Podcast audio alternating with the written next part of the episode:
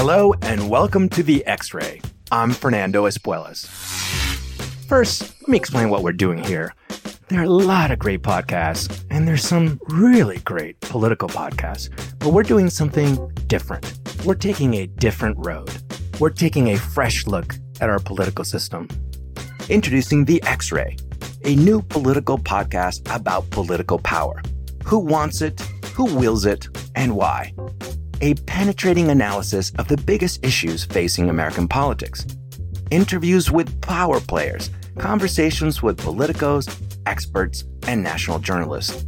And a special segment called X Ray Vision, a fun exploration of the real person behind the political title. I'm your host, Fernando Espuelas, and I hope you'll join me every week on The X Ray.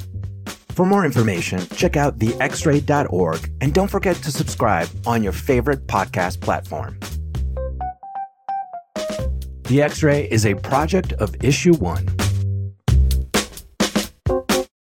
I'm Weston Wamp, and this is Swamp Stories, presented by Issue One. The idea was to create a cloud of suspicion so that even reasonable people might start to ask themselves, well, maybe something was wrong here just because so many people are complaining about the election. There is a pinch point, And if Donald Trump has a particular gift, it's for finding places where there's a gap between what is strictly legal and what's just sort of accepted and known. And that pinch point is the certification of votes. People don't have a, a, very clear idea of how votes are certified, what's ceremonial, what's official in state legislatures and in US Congress. And the deeper problem is that, and I describe this in the book is you know, the modicum of trust that's absolutely necessary in order for democracy to survive. And that is, you have to be willing to trust that the people that you disagree with are also Americans. Uh, they're American citizens. They believe in the system, and they will run a an honest election the next time out, win or, or lose. How close did Donald Trump come to overthrowing the election? Again, I don't think there really would have been any question, you know, as to whether he lost. He did. But how close did we come to a complete upheaval of the political system? I think very close. I think if Mike Pence had acted the way that Trump wanted him to on January 6th, I think we could have descended into something really, truly ugly. For the first time in history, an American president alleged an election had been stolen. And to this day, many Republicans believe that to be the case. The coordinated presidentially endorsed efforts to, quote, stop the steal were both haphazard and serious. It was election disinformation on steroids. More than 60 courts, multiple audits, the Department of Homeland Security, and former President Trump's Attorney General all agree there was no evidence of significant fraud in the 2020 election. As the dust began to settle, two formidable American journalists set out to ensure a full record was written. Mark Bowden, writer of Black Hawk Down, teamed up with veteran journalist Matthew Teague for The Steal, a new book that offers a week by week, state by state account of the effort to overturn the 2020 presidential election. I spoke with the authors about their book, how to prevent what happened in 2020 from ever happening again, and who the heroes and heroines were that helped stop the efforts to overturn the will of the people. This is episode 37 a conversation with authors Mark Bowden and Matthew Teague.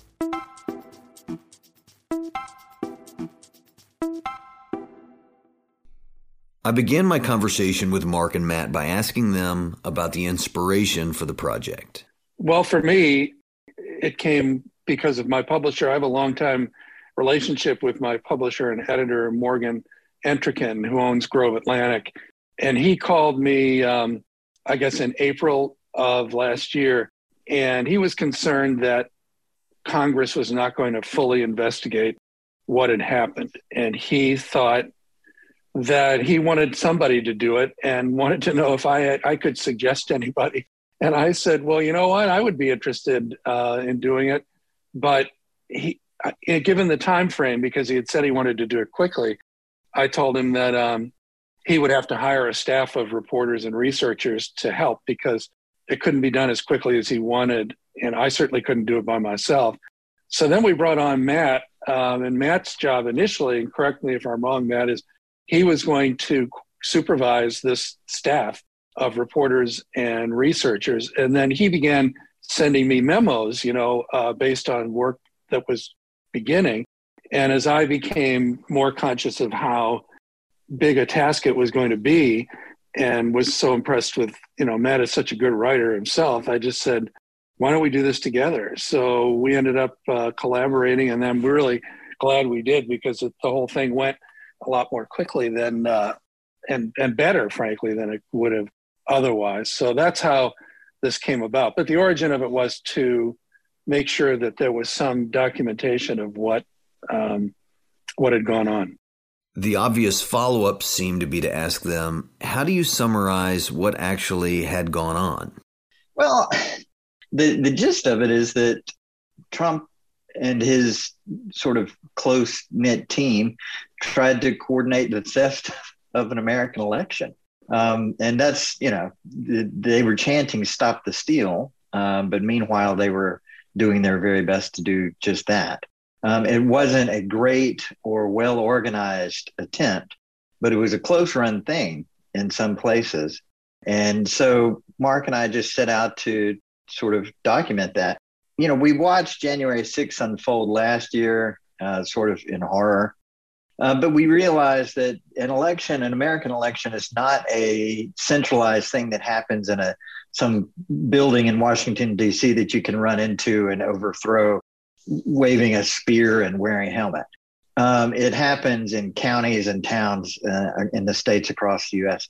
And so that's where we set out to, to find the story. It was like, what actually happened in these places among largely unknown bureaucrats uh, who were under enormous pressure um, from the political system.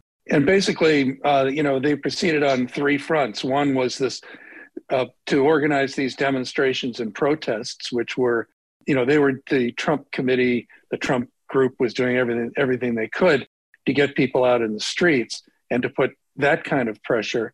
Uh, they were also pressuring election officials to falsify the election results to or to claim that the election results that they had were not accurate even though there are all sorts of checks and balances in place so that these local officials were were certain that they had a correct count and then the third front of their effort was political and legal where they were putting pressure on state legislators primarily and election officials to refuse to certify uh, the vote count. Uh, in some states, you know, these the certification takes place in the legislature. In some states, they have commissions that are set up to do this, but they targeted the the most likely members, which in m- many cases turned out to be Republicans, uh, because they were the most susceptible to this pressure to uh, refuse to certify the vote. And then, of course, they went to court. They filed 61 separate lawsuits in the six swing states, all of which failed. And if you go through them as we do in the book, it isn't just that they failed; they were the judges just excoriated the lawyers for bringing such frivolous uh, cases into their courtrooms. And in some cases, since we've seen lawyers disciplined for um, just how shoddy uh, that legal work was. But that's what what was going on. That's an overview of what was happening in the six swing states. I then asked Matthew and Mark a question that I had been asked a week earlier in an interview with the New Yorker. In interviewing people involved in attempting to reverse the election, did it occur to them that there were two groups of people within the movement? Those who actually believed the election was stolen, and others who just saw a political path to reversing results they did not like.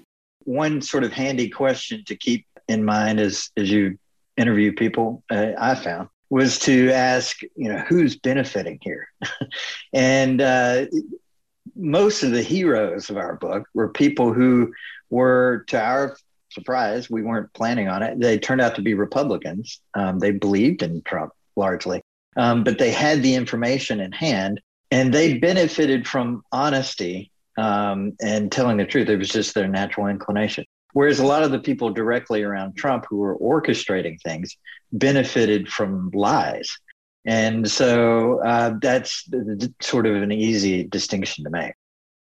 Yeah, I agree with Matt. I mean, I think that the the more, and I hesitate to use the word sophisticated because it's a relative term, but the mo- more sophisticated people in this effort we're, we're very cynical. For instance, let's take Rudy Giuliani, who certainly understands the American, you know, election system.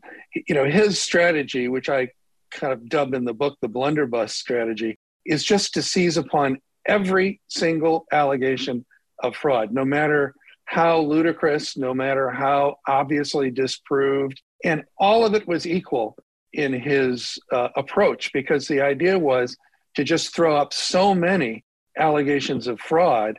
It didn't really matter if any of them could be proven or any of them could be successfully argued in a court of law. The idea was to create a cloud of suspicion so that even reasonable people might start to ask themselves, well, maybe something was wrong here just because so many people are complaining about the election. For the purposes of understanding how the allegations of a stolen election, devoid of evidence, were so widely believed, I asked them what part of the movement they estimated gained the most momentum. Well, it was made up of so many different pieces. Um, there wasn't really one front um, that that gained momentum. The the legal didn't, the political didn't really. None of the legislatures appointed, you know, uh, false electors. The the popular front did, and that was because of the many pieces that they had packed into what Mark calls the blunderbuss.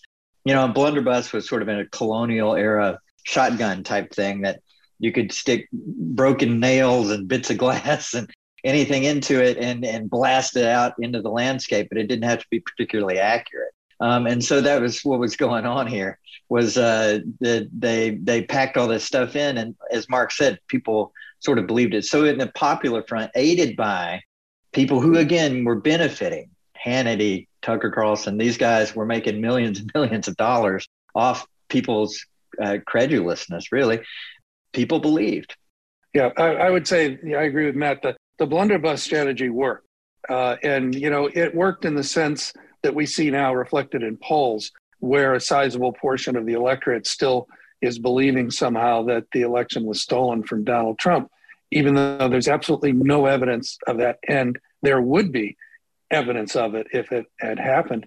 So I think we would have to say that they succeeded in um, convincing many people to be skeptical of the election results. This is the part of the Stop the Steal movement that seemed like a failure of civics education to me.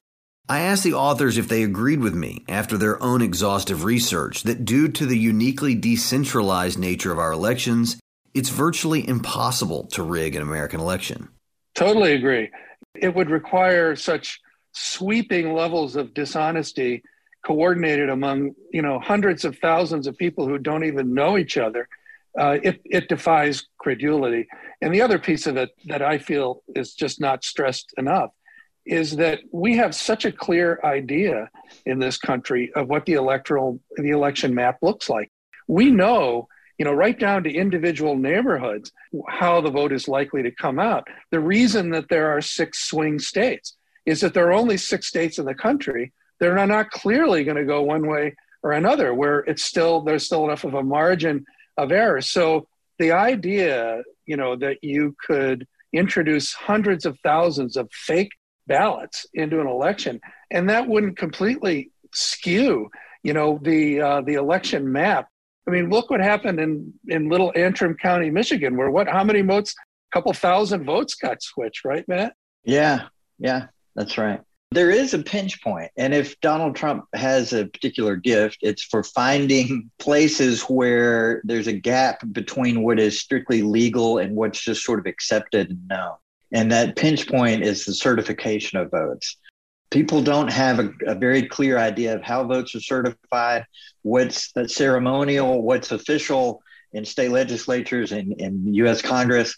Um, and we see it now. He's encouraging uh, his uh, followers to take these roles in, in, in places that where the vote is counted or certified. I think at the last count, there's almost two dozen, I think, uh, uh Trump endorsed Biden uh, election deniers who are running for secretaries of state across the country. Um, so there's clearly some shift afoot. But as for the vote itself, casting ballots, uh, I think we can feel confident that uh, it would be almost impossible to uh, defraud that way.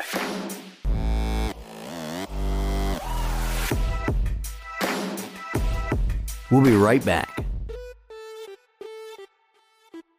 As you know, Swamp Stories is sponsored by Issue One, the leading cross partisan political reform group in Washington, D.C. Well, I'm excited to tell you that Issue One has just launched its brand new and improved website. It should be your go to resource for hard hitting, nonpartisan information about some of the biggest political reform issues of the day. From groundbreaking reports and research to some of the organization's most exciting projects, like our work to protect our elections, the new Issue 1 website is easy to navigate, organized by the topics you care about, and filled with great solutions for how we can fix our broken political system. Check it out at issue1.org. All right, let's get back to it. Mark then took our conversation in a direction a Swamp Stories episode went in early 2021 about the election officials who worked hard to administer a free and fair 2020 election. What I discovered was let's take Maricopa County, Arizona, for example. This is a Republican dominated district with a majority Republicans on their board of supervisors. They're the ones responsible for running the election. Clint Hickman, who was the president of the board of supervisors, was a Trump supporter and a lifelong Republican. So in the evening on election day, as he's watching the televised results, when he sees Fox call Arizona for Biden, he's shocked. I mean, this has not happened in Maricopa County for a long time. But he's even more shocked an hour or so later when Donald Trump comes on TV and actually mentions Maricopa County as a place where the election was rigged. Well, Clint ran the election. And so, you know, he he knew it wasn't rigged. And even though they've been through, you know, to satisfy everybody's curiosity about it at this point, I think they've been through about three or four complete recounts, all of which have shown that the results were accurate. He, he, he drew the line, frankly, at lying uh, in order to support his, his candidate, you know, and I think that's a line that uh, most Americans would not cross. I shared the story of former Maricopa County Recorder, Democrat Adrian Fontes, who was the top election official in Arizona's biggest county where, quote, frauds supposedly took place, but who lost his own election on the same night Trump lost. Fontes' story helps show why the narrative that there was a Democratic conspiracy to rig the election is so ridiculous. You know, I think that there's just something deeper going on here, and that is, you know, people are always disappointed when their candidate loses in an election. And if you had polled Democrats in 2016, you probably would have found a majority claiming there was something wrong with the election because Donald Trump won. Uh, you know, and and they, and their criticism basically lined up behind attacking the electoral college that, that we should get rid of the electoral college. You know, that was why Trump won because he lost the popular vote. So that the change here is that you have a political leader who is encouraging people to believe that the election is fraudulent. And because most people don't understand how we run elections in this country, they're they're willing to buy that. And it, and the deeper problem is that, and I describe this in the book as, you know, the modicum of trust that's absolutely necessary in order for democracy to survive. And that is, you have to be willing to trust that the people that you disagree with are also Americans Uh, they're American citizens. They believe in the system and they will run an honest election the next time out, win or, or lose. And that's pretty much been true throughout our history, even though there's been very sharp disagreements in politics throughout our history. I don't recall a past election where people just refuse to accept. And I think that the reason for that is Trump, but he's playing upon I think, something really dangerous that's afoot in American politics right now, and that is to demonize someone who doesn't share your political views. And if you do that, it really doesn't matter to the people who are orchestrating this whether Trump really won or not. Uh, they just want to keep him in office. They don't want to give up the power. The question I've been waiting to ask them is how close the country came to having a real problem on our hands. Given all the experts they interviewed across the country to write the book, I was curious for their perspective. Well, I think there's a, a few different parts to that question. One is how close did we come to a fraudulent vote? And I think the answer is nowhere near. I, th- I think the, the system is strong. But how close, you know, how close did Donald Trump come to overthrowing the election? Again, I don't think there really would have been any question, you know, as to whether he lost. He did. But how close did we come to a complete upheaval of the political system? I think very close. I think if Mike Pence had um, had acted the way that Trump wanted him to on January 6th, uh, I think we could have descended into something really, truly ugly. That's not something that we address in the book per se, but that seems to be the case. What do you think, Mark? I, I agree with you, Matt. I mean, I think Pence uh, really deserves a lot of credit for putting his foot down. Uh, and I do agree that if Pence had decided to step out of his ceremonial role and allow this charade to take place where you would replace actual electors with um, fake ones it, and throw things back into the Congress, it, it would have created a tumultuous situation. You know, I also am, I doubt that it would have worked.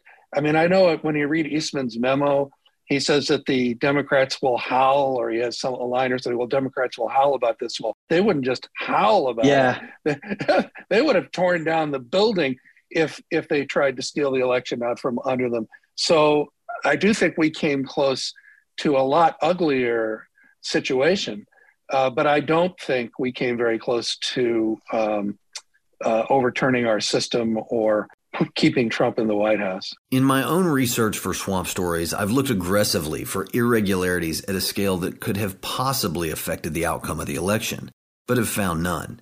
I was curious if Mark found anything that surprised him. Most of it was pretty ridiculous and easy to dismiss. But you know, the one point that I think makes you think is the thing one thing that was truly different about the 2020 election was the number of mail-in votes.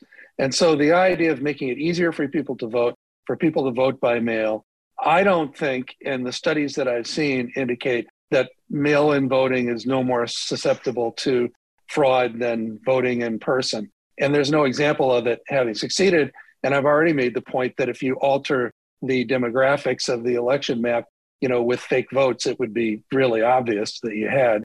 But that was a difference in the way that our um, elections are conducted. And so I don't really object to people wanting to take a hard look at whether we should continue to allow universal mail in voting. I personally would be in favor of it, but I think that there's room there for reasonable people maybe to disagree. But if you tell me, is, you know, Greg Stenstrom did in Pennsylvania, that 100,000 fake ballots were inserted, or, or you know, Lenny Stone in, in Arizona, who says that, you know, she saw the signature of Satan in the election spreadsheets. I mean, that's just, it, it's the kind of thing that ordinarily would never even stop anybody for a second.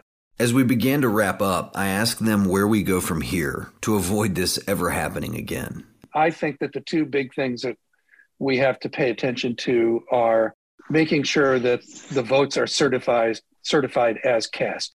I think that we can shore up that system and make it very clear.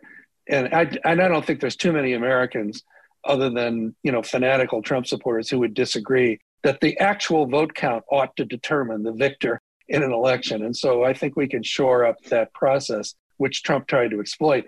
And the other thing is, I think election workers need to be protected.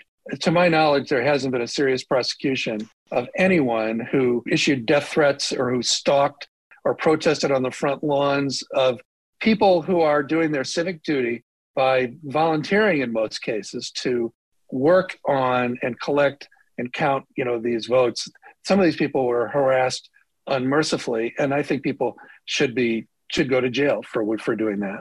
And yeah, I think uh, from my point of view, I think transparency always helps. It's there should be no murkiness in what is the role of the vice president. What what can Congress do?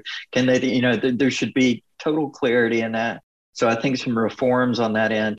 I think also it doesn't matter how good you make the process if people are still persuadable of falsehoods. And so I think the more educated people make themselves, the more involved in the process they get, um, the better off we'll be, be. What we found was that the difference between people who believed that the election was a fraud and were Republicans uh, versus the people who were Republicans and knew that it was uh, an accurate vote was that they were part of the process. They had the accurate information before them, and it made them immune to some degree to the uh, propaganda and uh, lies that were coming out of Washington.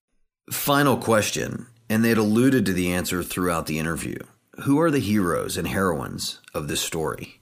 Oh, well, there are several that we highlight in the book, and they range from sort of very public, high level people like Brad Raffensperger um, in, in Georgia, Secretary of State, who famously stood up to Trump uh, over an hour long phone call in which Trump berated him and his staff and demanded that they find the 11,000 plus votes. Uh, Raffensperger, it may turn out, will pay for his uh, truth by losing his his uh, seat, uh, his position.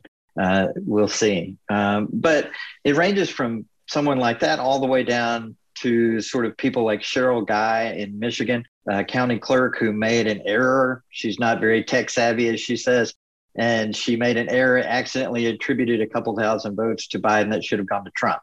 One of them was probably her own. She's a Trump supporter and voted for Trump, but she made a mistake.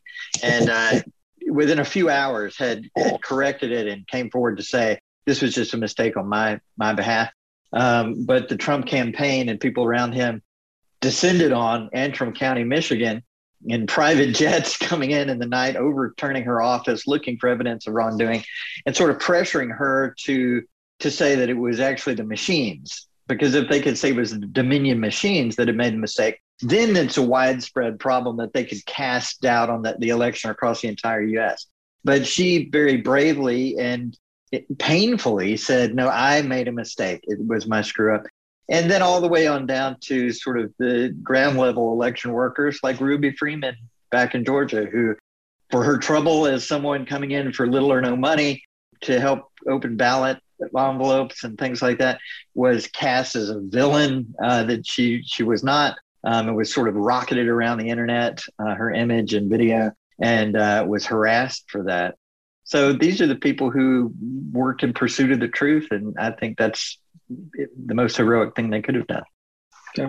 They were there in every state. You know, Ron Ron Bishop in uh, Wisconsin, who was such a Trump supporter that he would put hundreds of Trump signs in his yard so other supporters could come by and take them and put them in their own yards. He ran, you know, workshops for door to door campaign workers to go out and knock on doors for Trump. When the election results came in, he told his friends and neighbors, "This there's nothing wrong with the election." in Wisconsin. We just reformed it like three or four years ago. It's, you know, it worked the way it's supposed to work, and Trump lost. Dean Knudson, who was on the Elections Commission, who got up in front of a hostile group, uh, and we write about this in the book, you know, looking for him to endorse the idea that the, election was a fraud. He flat out said there was nothing wrong with this election. It was run honestly. Uh, you know, he just stood up when it was hard to stand up. Clint Hickman and Bill Gates and in Arizona. I mean, these guys were under tremendous pressure. They elected a gallows out outside of the state house in Arizona calling for their execution. You know, these are Republican members of the Board of Supervisors who knew damn well that the election was run fairly. And, and who's? Aaron Van Langevelde in uh, Michigan on the election committee, who since lost his position because he refused to vote against certifying the, the election count. I think these are profiles in courage. I hope that people will read them a long time from now. And I hope that these people are, are recognized for doing the right thing when it was not easy. On the next episode of Swamp Stories, we're going to do our own profiles in courage and talk to election officials and election workers who stayed the course in 2020 and get their thoughts about the road ahead, including the increasing consensus that election workers deserve statutory protections as we approach the midterm elections. Thanks for listening to Swamp Stories, presented by Issue One, the country's leading political reform organization that unites Republicans, Democrats, and independents to fix our broken political system. Please subscribe to the podcast and share it with your friends. Even better, rate and review it on iTunes to help us reach more listeners. You can find out more at swampstories.org. I'm your host, Weston Wamp. A special thank you to executive producer Ethan Rome, senior producer Evan Ottenfield, producer Sydney Richards, and editor Parker Tant from parkerpodcasting.com. Swamp Stories was recorded in Tennessee, edited in Texas, and can be found wherever you listen to podcasts.